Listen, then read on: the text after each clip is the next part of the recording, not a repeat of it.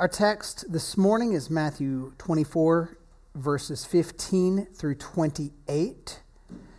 Here's God's word for us today. So, when you see the abomination of desolation spoken of by the prophet Daniel standing in the holy place, let the reader understand. Then let those who are in Judea flee to the mountains. Let the one who is on the housetop not go down to take what is in his house. And let the one who is in the field not turn back to take his cloak.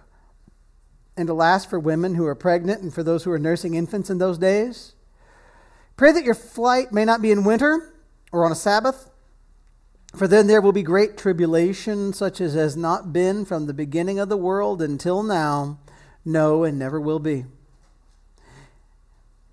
And if those days had not been cut short, no human being would be saved. But for the sake of the elect, those days will be cut short. Then, if anyone says to you, Look, here is the Christ, or there he is, do not believe it. For false Christs and false prophets will arise and perform great signs and wonders so as to lead astray, if possible, even the elect. See, I've told you beforehand. So if they say to you, Look, he's in the wilderness, do not go out. If they say, Look, he is in the inner rooms, do not believe it. For as the lightning comes from the east and shines as far as the west, so will be the coming of the Son of Man. Wherever the corpse is, there the vultures will gather. We pray with me?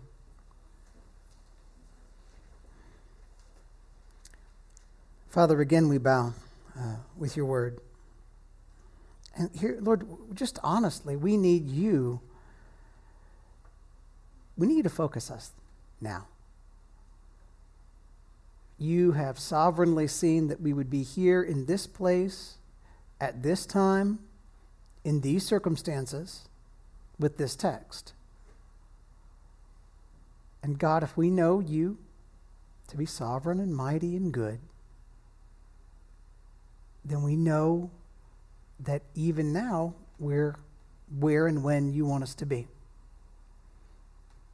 So we yield our hearts to you right now.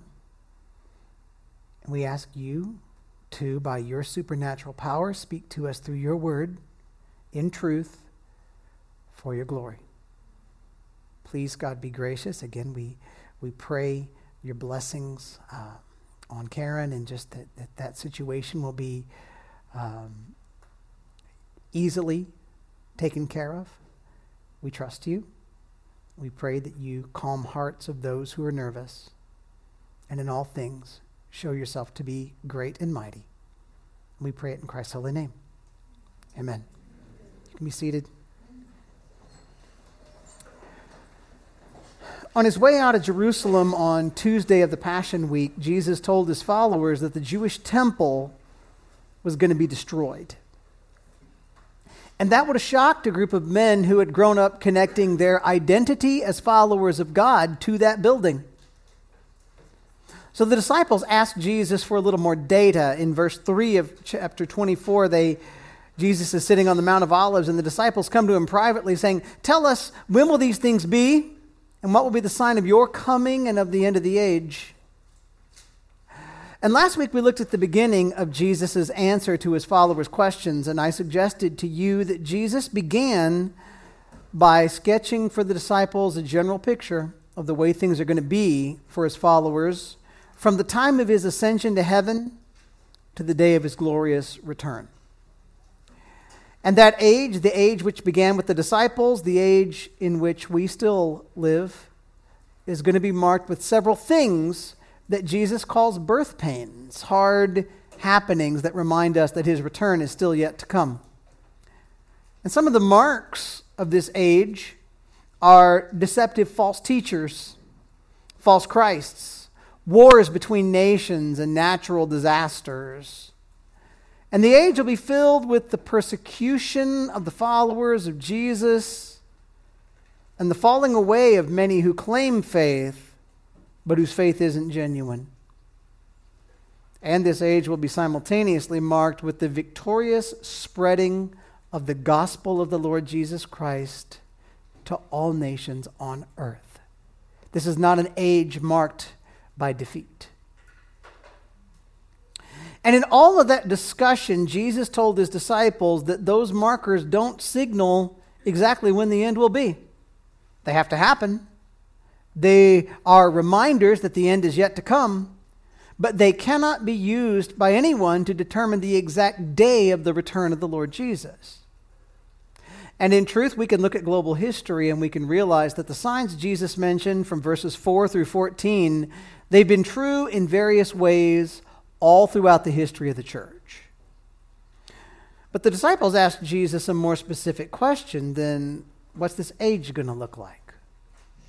They asked him to tell them when what he promised in verse 2 would take place. When would all of the stones of the temple in Jerusalem be torn apart? And I believe that Jesus is now going to zoom in for the disciples and speak to them of that horrifying period. Again, this age is marked out by many birth pains, many hardships. And maybe the strongest birth pain, definitely the strongest one the disciples would ever know of, is the unimaginable horror of the sacking of Jerusalem and the destruction of the Jewish temple that took place around 40 years after the day Jesus said this. So we're going to continue this morning just like we did last week. We're going to look at the text of this passage and we're going to see what it holds both for implications for the disciples, the destruction of the temple in AD 70, and we're also going to hear Jesus speak again of the life of the age of the church. It's going to show us what it's like before he comes. If you are a note taker, be ready for three points. Point number one let fulfilled prophecy strengthen your faith.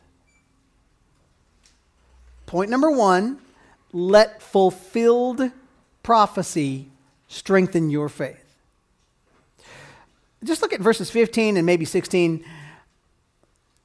So when you see the abomination of desolation spoken of by the prophet Daniel standing in the holy place, let the reader understand. Then let those who are in Judea flee to the mountains. Jesus here gives a really clear warning for his disciples that isn't something that is supposed to mark the entire age. He points in at one, zooms in at one particular event in their future and a right response to it.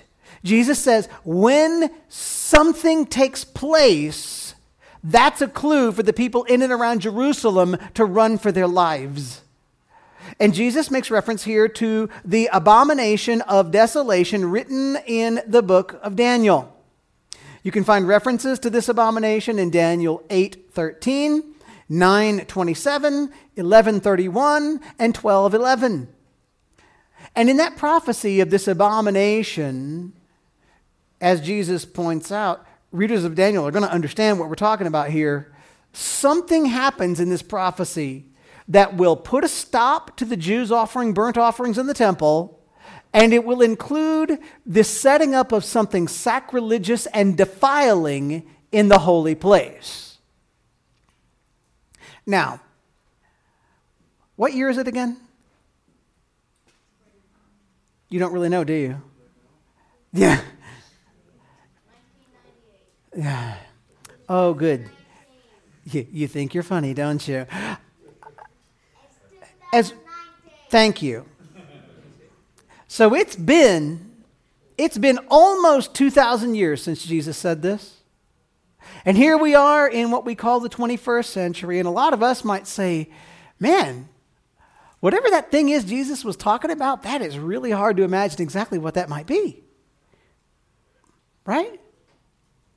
But the first century Jew would have had no question in his mind at all as to what was meant by Daniel when Daniel talked about the abomination of desolation. See, Daniel gave a lot of prophecy from chapter 7 through 12, and a lot of it has to do with uh, lots of things. Some of it has to do with the very end, right before the return of Christ, I think. But, but some of the prophecies of Daniel, a lot of Daniel, especially chapters 11 and 12, include some very specific things that happened from the time of Babylon through to the coming of the Christ. In the centuries just before the rise of the Roman Empire, there were intrigues and wars and treaties and betrayals among the nations that came out of the Greek Empire. You guys know about the Greek Empire, right? Alexander the Great, strong ruler, died really young, and his empire was divided among four of his top generals. And there was real war and conflict for the couple hundred years after Alexander, especially between the Ptolemies, which were the people that ruled in the south in Egypt, and the Seleucids, who ruled in the north in Syria. Northerners and Southerners like to fight, y'all. We know that, right? It's just how I, I grew up in, right in the middle of that. It was weird. Well, sometimes the land of Judah found itself smack dab in the middle of the conflict between the uh, Syrians and the Egyptians. Well, in the year 167 BC, so that's not that far before the time of Jesus, about 200 years before when Jesus was talking to his disciples here. A Seleucid northern king, Antiochus IV, Antiochus Epiphanes, he called himself, stormed into Jerusalem after a campaign in Egypt. And he did some things. Antiochus forbade the practice of the Jewish religion. He forbade the circumcision of children. He forbade the, the, the, burning of offerings as the Jews would normally do. He, he, he set up an image of Zeus in the holy place of the temple in Jerusalem, and he caused the sacrifice of a pig on the altar.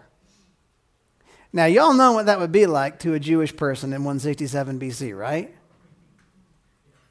To the Jew, that event was the abomination of desolation. In fact, if you've ever read the book of First Maccabees, how many of you have ever read anything in First Maccabees? No? A couple of you have, right? If you grew up Roman Catholic, you would have heard it. Now, we don't believe that the book of First Maccabees is Holy Scripture, but I'll tell you this, it was a certainly it was certainly a helpful book to let us know what the Jews understood about the history of events like this thing that Antiochus Epiphanes did. And in 1 Maccabees 154, this will be the only time that I can think of in my life that you'll ever hear me read from the book of 1 Maccabees from up here. I feel kind of weird, truth be told. I'll, I'll kind of step off to the side, okay? said, Now on the 15th day of Kislev, in the 145th year, they erected a desolating sacrilege on the altar of burnt offering, they also built altars in the surrounding towns of Judah. Did you hear those words? They believed that what Antiochus did was the abomination of desolation. Now, how many of you have heard of the Jewish festival of Hanukkah? Okay, three of you have look, you still have to participate with me no matter how the mornings. All right? What is Hanukkah? It is a festival that celebrates the rededication of the Jewish temple and the cleansing of the temple in Jerusalem after the Jews took it back from the Syrians in the year 164 BC. So, y'all have to know that the Jews around Jesus knew this story very, very well. And they knew what they thought the abomination of desolation was, what Daniel had predicted. So, what's happening here, though, is Jesus tells his followers that they're going to see it again. Something like the abomination of desolation that happened in 167 BC is coming again. Something else is going to happen, and it's going to make anyone who read Daniel and knew Daniel, who knew about the abomination of desolation, they're going to make, because I mean, this reminds me of what Daniel said. This reminds me of what happened 200 years ago. And the people in Jerusalem, when they see this thing happen, whatever it is, when they see the abomination of desolation being repeated in some form, that is the time clue that the destruction of the temple is at hand and they need to run. So, what was Jesus pointing to that would come in the future? Scholars debate this. What is the recapitulation of the abomination of desolation? Sounds like a bumper sticker. Uh, when the Roman army came into Jerusalem, captured the temple, and set it ablaze in AD 70, that was far too late for the people in Jerusalem to flee the city. In fact, many of the people in Jerusalem who tried to flee after the temple had fallen were captured and crucified all around the city. So I think it's very unlikely that the burning of the temple was the sign that it was time to run. But I don't think Jesus was referring to the Romans taking the temple simply as the only thing of, that would make somebody think of the abomination of desolation. Instead, the period of revolt, the Jewish wars from AD 66 to AD 70, all of that period is marked by things that would have reminded you of the abomination of desolation. In AD 66, a, Roman named Cestius led an attack on the temple. And that attack should have warned the watchful that desolation was coming. Now, the Jews repelled that attack, but it was obvious at that point that the wrath of Rome was coming. Or the people who lived in Jerusalem who, knew about the temple at all, they knew that between the years 66 and 70 AD, the temple in Jerusalem was desecrated by the evil and the bloodshed of the Jews, of the zealots who were fighting each other for control of the temple, even in the temple itself. Want to give you a little weird history here from Josephus. Um, how many of you have ever read Josephus before? Right? A couple of you have. How many of you regret it? Yeah, it's not fun reading. But listen to the way Josephus talks about what was happening in the temple, in the temple grounds between AD 66 and 70. He says, There were continued sallies made one against another as well as darts thrown at one another, and the temple was defiled everywhere with murders. For those darts that were thrown by the engines came with that force that they went all over the buildings and reached as far as the altar and the temple itself, and fell upon the priests and those who were about the sacred offices, insomuch that any, many persons that came thither with great zeal from the ends of the earth to offer sacrifices at this celebrated place, which was esteemed holy by all mankind, many of these people fell down before their own sacrifices themselves and sprinkled that altar which was venerable among all men, both Greeks and barbarians, with their own blood. Till the dead bodies of the strangers were mingled together with those of their own country, and those of profane persons with those of the priests, and the blood of all sorts of dead carcasses stood in lakes in the holy courts themselves. You ever heard that history before? Anyone who was aware that that kind of bloody revolt, violence, and murder was happening in the temple court so that the very altars were being sprinkled with the blood of people who were there, they would have had to understand that they were seeing an abomination of desolation being repeated. Even if it wasn't completely finishing at that point, they had to know, oh, baby, this is bad.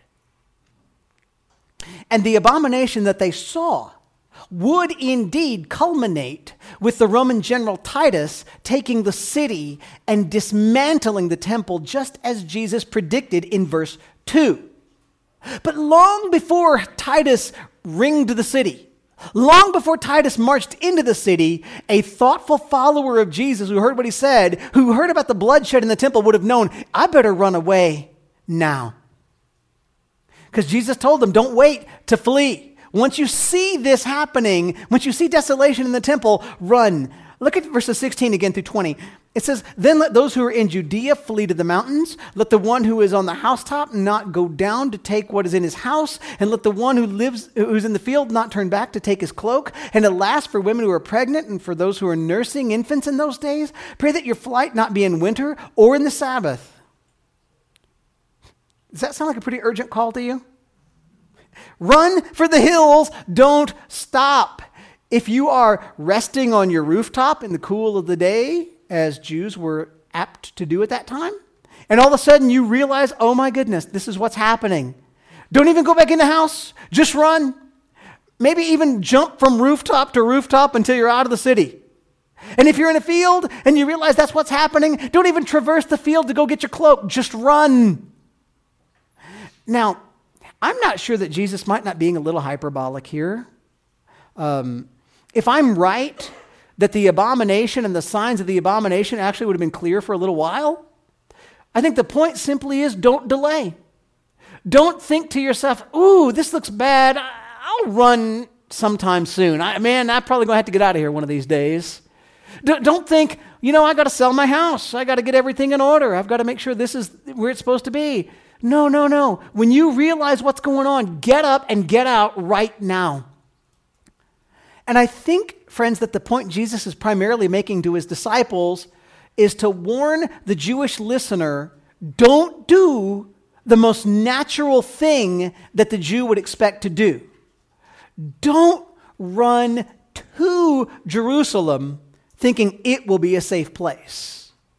Don't think the city walls will protect you from the destruction to come. If you see the temple defiled by bloodshed, if you know Roman armies are on the march, you cannot be safe in Jerusalem. Run for your lives. That's what Jesus told his disciples. He told them, pray that you don't have to run in the wintertime. Pray that you don't try to get out of the city on the Sabbath because that, that would hinder your departure. He expressed sadness for pregnant women, for nursing mothers, because from what I understand, pregnant women don't move as fast as other women do. I don't know, I could probably take a survey and find out if that's true or not, but. Um, if you're caring for little ones, that slows you down if you're trying to run. And Jesus says, No, you got to go fast. It's dangerous to be in the city. When you see the danger, get out. Now, why run so far so fast? Verse 21 says, For then there will be great tribulation, such as has not been from the beginning of the world until now, no, and never will be. Something's going to be bad. Now, I, we've already said that this entire age is an age of tribulation, as well as an age of victory. There will be a great tribulation that occurs, and it will be, in perspective, the single worst event in human history.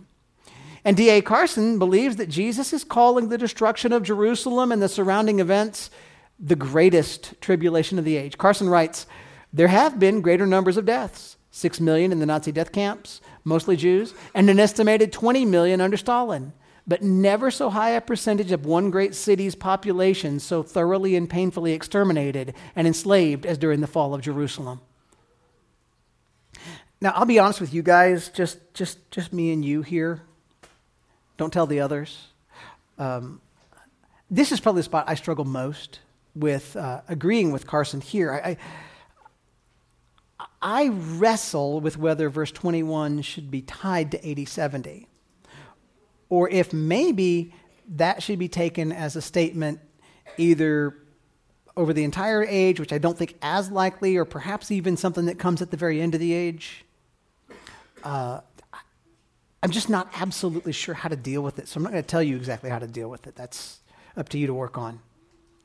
But either way, Jesus did answer the disciples' question about the fall of the temple.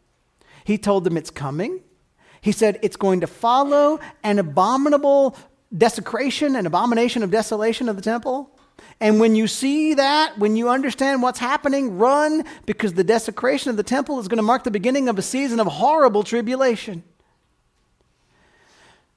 And here we are. Again, how long are we removed from that? About 2,000 years from when Jesus said that? What in the world do we do with that? Because how many of you are worried about the fall of Jerusalem right now? Are any of you concerned about the temple? Not so much, right? We don't live in Jerusalem. There's no standing temple. The Roman Empire is not threatening us right now. What do we do? Let's try this. Let fulfilled prophecy strengthen your faith. Jesus told the people what was going to happen. And it was unimaginable to the Jews. But within 40 years of him saying it, the very thing Jesus predicted took place. The temple was destroyed. You realize that, that it really was taken apart stone by stone? When fire caught in the temple, you guys remember what was, what was coating the walls of the temple? What was on the walls? Gold. What happens when, when fire gets to gold? It melts. Well, so the, the, the gold was melting into the cracks. So guess what they guess what the Romans did to get the gold? Let's unstack every single stinking stone. And they absolutely took the, the temple completely to its foundation. Jesus predicted it perfectly. Y'all know, by the way, that Scripture has an uncanny amount of fulfilled prophecy in it, right? God has told us from the very beginning of the Bible of events that would be tens, hundreds, thousands of years in the future, and He got it right.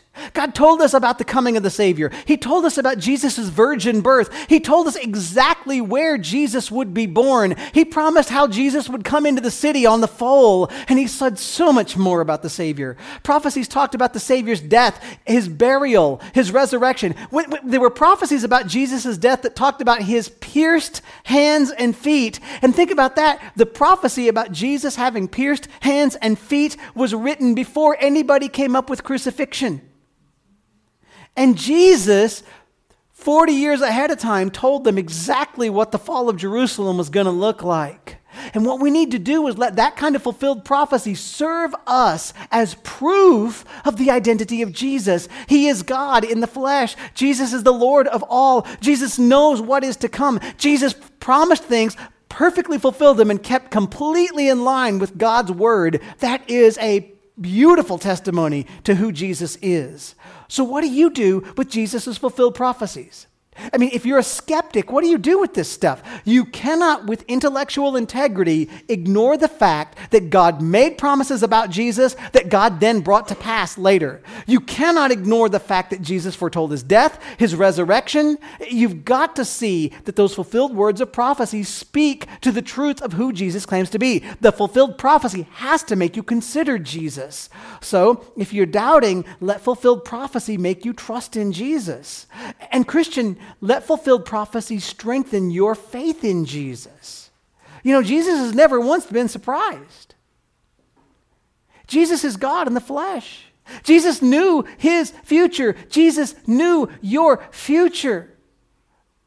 God's plans always come to pass.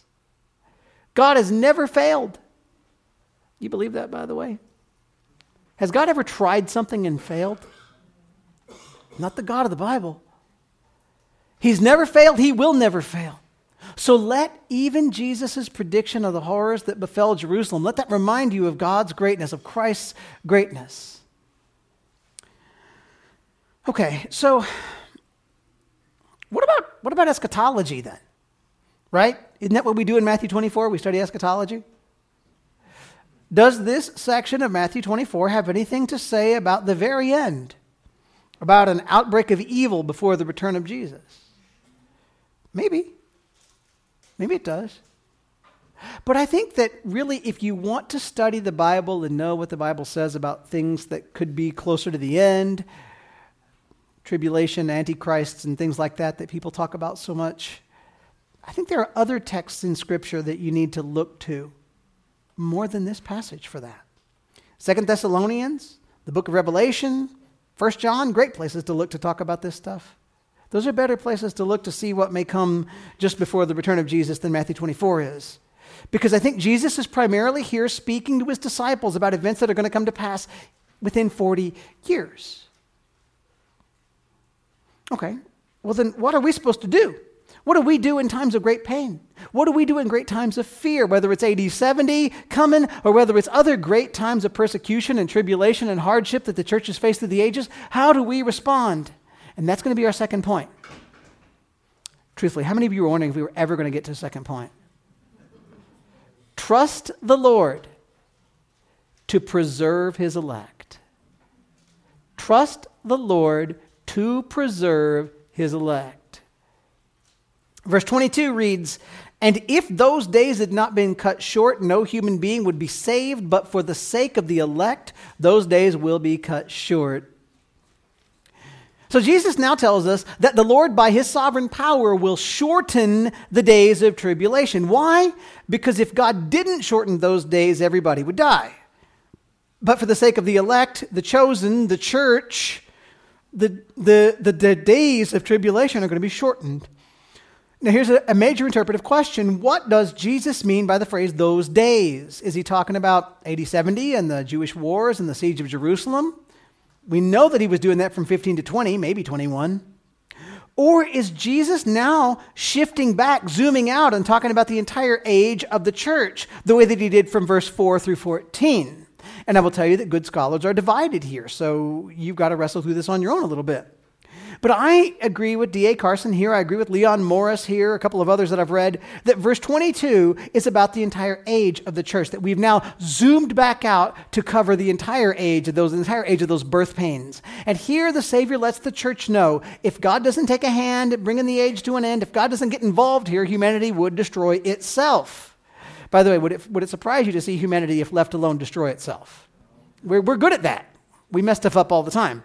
Now, it is feasible that the words of Jesus in verse 22 are saying that the time of the Roman siege of Jerusalem in AD 70 is cut short in order to save the elect of God in Jerusalem. That is a feasible interpretation, so please don't make fun of anybody who, who, who goes that way, okay? But I am not convinced that the wording fits that that's about 70 AD. Because the phrase the elect, it's used three times in this section. It's used in verse 22, 24, and 31. And all of the rest of those, it, it, it, seems most natural to take it as all Christians and not just Christians in Jerusalem. The phrase no human being would be saved. Literally, it says no flesh would be saved in verse 22. That seems unlikely to refer only to the people inside the city in AD 70. But again, we don't have to wrestle that down right now in order for us to have something to learn and grow from. Because one thing is for sure God preserves his elect. We might suffer, we might go through hardships, we might go through pains. Many of us could die for our faith.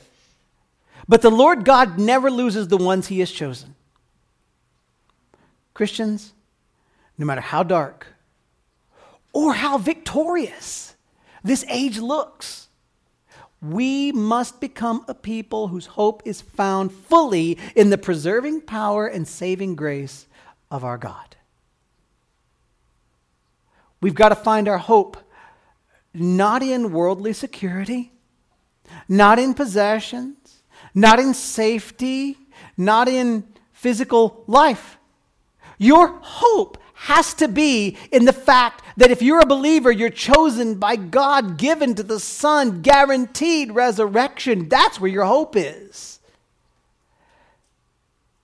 And if we trust in the preserving power of the Lord, if we trust in his love for his elect, one other thing we'll do is we'll guard against false Christs and false teachers. So, third point guard against false teaching. Guard against false teaching verses 23 to 25. And if anyone says to you, Look, here is the Christ, or there he is, do not believe it. For false Christs and false prophets will arise and perform great signs and wonders so as uh, to lead astray, if possible, even the elect. See, I've told you beforehand. Throughout the age of the church, there are going to be men who rise to prominence based on false claims. Have you seen that happen before? Some people will claim to have secret knowledge about Jesus that everybody else doesn't have. Some of them will claim to actually be Jesus reborn. Some will perform signs and they're going to mislead many people, even the elect, if that would, was possible. I mean, they would love to make the church shatter.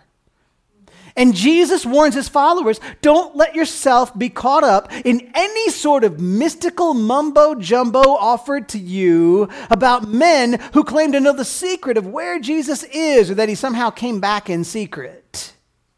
Jesus says, don't buy it if anybody claims to be Jesus. Don't buy it if a person tells you, hey, I can show you Jesus in a way that's not commonly available to normal Christians. And note that these men, through the age, may even do miracles. Stop. Listen to me. I'm not saying that they will pretend to do miracles. That's not what the text says. Do you see that? Some may actually demonstrate a little bit of supernatural power. They will perform great signs, and their goal will be to mislead. By the way, that's very similar to something Moses warned the Israelites about just before Moses died. In Deuteronomy 13, 1 through 5, this is one of the scariest passages of Scripture I ever read when I first saw what it meant. Deuteronomy 13 says, If a prophet or a dreamer of dreams arises among you and gives you a sign or a wonder, and the sign or wonder that he tells you comes to pass, and if he says, Let us go after other gods, which you have not known, and let us serve them, you shall not listen to the words of that prophet or that dreamer of dreams, for the Lord your God is testing you to know whether you love the Lord your God with all your heart and with all your soul.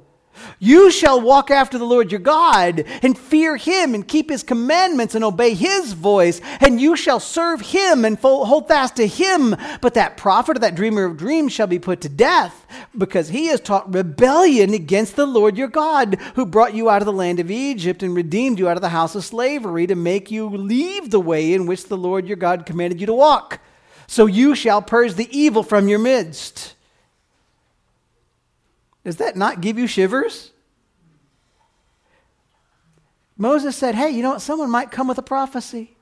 They might come with a miracle. It might even come true. But if they tell you to walk away from my word, don't follow. God did use the miraculous in a way to, to testify to the authenticity of the apostles during the first century. But God has always warned his people, and please pay attention to me here. God has always warned his people not to be overly fascinated by signs and wonders. Miracles do not prove that a person's on God's side. How then do we know if somebody's on God's side? Listen carefully. One solid test Scripture.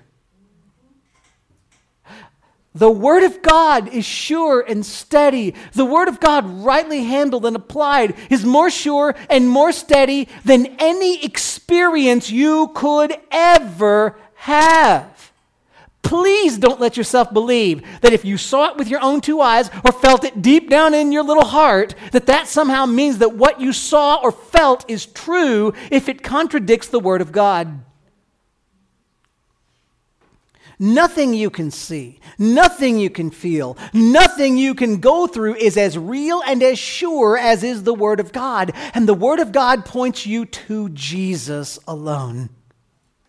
Then verses 26 to 28 read So if they say to you, Look, he's in the wilderness, do not go out. If they say, Look, he's in the inner rooms, do not believe it. For as the lightning comes from the east and shines as far as the west, so will be the coming of the Son of Man. Wherever the corpse is, there the vultures will gather. Jesus says, guys, don't follow anybody who claims to have secret knowledge of how to find him. You guys know how tempting that is, by the way? If you run across somebody that just feels like they're spiritual, and they're like, you think, ooh, they know a path to Jesus that's, it's just more exciting than the one I'm on, the, the read the Bible, pray, try to be a faithful Christian path. It's out there, isn't it? Whether it's the charismatic gifts, whether it's the get rich quick scheme, or whether it's the people all into the mysticism. Jesus, listen, when he comes back to this earth, he's not going to do it in a hidden way. He's not going to build a secret following in the desert that only the elite go find. Jesus is not going to be hidden in somebody's inner sanctum so that you have to go through their weird temple process to get to know him. No, when Jesus comes again, it's going to be once, it's going to be final, it's going to be undeniable, it's going to be something the whole world's going to be able to see as a flash of lightning lights up the whole sky. The actual return of Jesus is going to be visible to the entire world. Now, while you're in the mood for amening, let me just tell you, verse 28 is just plain weird. Amen? What's that vulture verse about? You read the commentaries and you're going to find out that scholars seem to have lost the thread of what in the world's going on here. We know vulture circle. Why does Jesus use it here as he talks about the visibility of his return? I mean, seeing vultures definitely tell you there's a dead thing on the ground. I, I learned that in The Lion King. But What's it about? Maybe, maybe seeing this kind of evil, maybe seeing these false prophets circling and swooping on the rottenness of the world, maybe that helps us know that the judgment of God is about to fall. Maybe.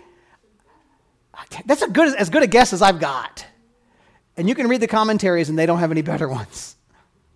But in the end, this section, which wraps up the sketch of the age of the church, you notice that Jesus is bookending his warnings. What we see in verses 23 to 28 is the very same warning we saw in verses 4 and 5. In this age, evil men will come to deceive us with false preaching, with a, with a fascination in the supernatural, and with claims to have secret knowledge that is not contained in Scripture. That is the sign of a false prophet, by the way. False teaching, a rely, an over reliance on the supernatural, and, and again, claims to know a way to Jesus that are not found in Scripture. That's dangerous stuff, folks. Guard against all of that by remembering that the Word of God is your only sure, stable revelation of God. Remember, all Christians have the same access to God. That is the doctrine known as the priesthood of all believers. That is a Reformation st- you know, strong point. We don't go through somebody else who can mediate our position before God. We have one mediator between God and man. It's the man Christ Jesus who intercedes on our behalf. But you don't have to come to me to go to God. Aren't you glad about that? I'm happy to pray for you, but don't think my prayers are more special than yours. Right? Even when I'm wearing a tie, my prayers aren't more effective than yours we all have the same access to God. And we need to remember that the return of Jesus, which is coming, if you want to get close to Jesus, here's how you're going to get really close to Jesus. When Jesus comes back, his return is going to be visible, it's going to be worldwide, it's going to be universally seen, and that's going to draw you right to him. Jesus perfectly predicted the fall of Jerusalem, and he offered his followers comfort in his final, the final ultimate preserving protection of God. God keeps his elect. And Jesus warned us don't fall prey to false claims of false teachers, even if they dabble in the, in the miraculous. Don't go there. Christians, let this strengthen your faith. Let it comfort your soul. Let it, let it remind you that God keeps you.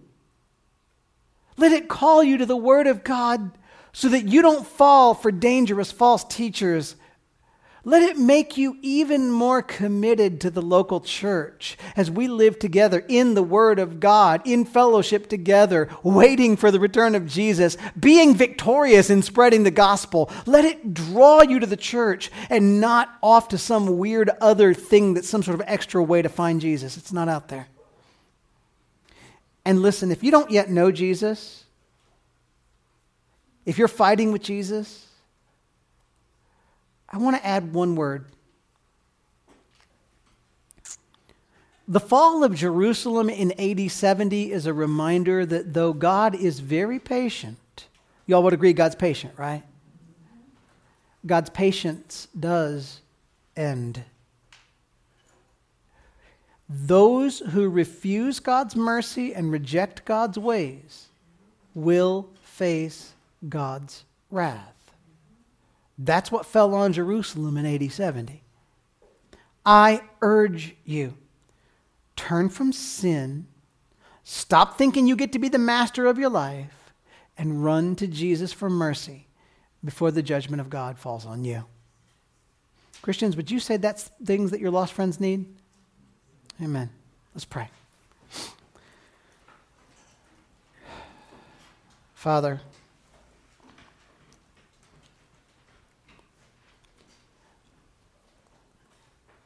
just a weird day, God. There's a weird weight on us today.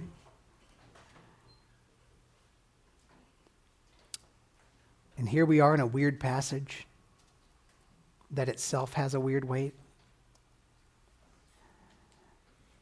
But God, you said, you chose that this is what we needed from you today.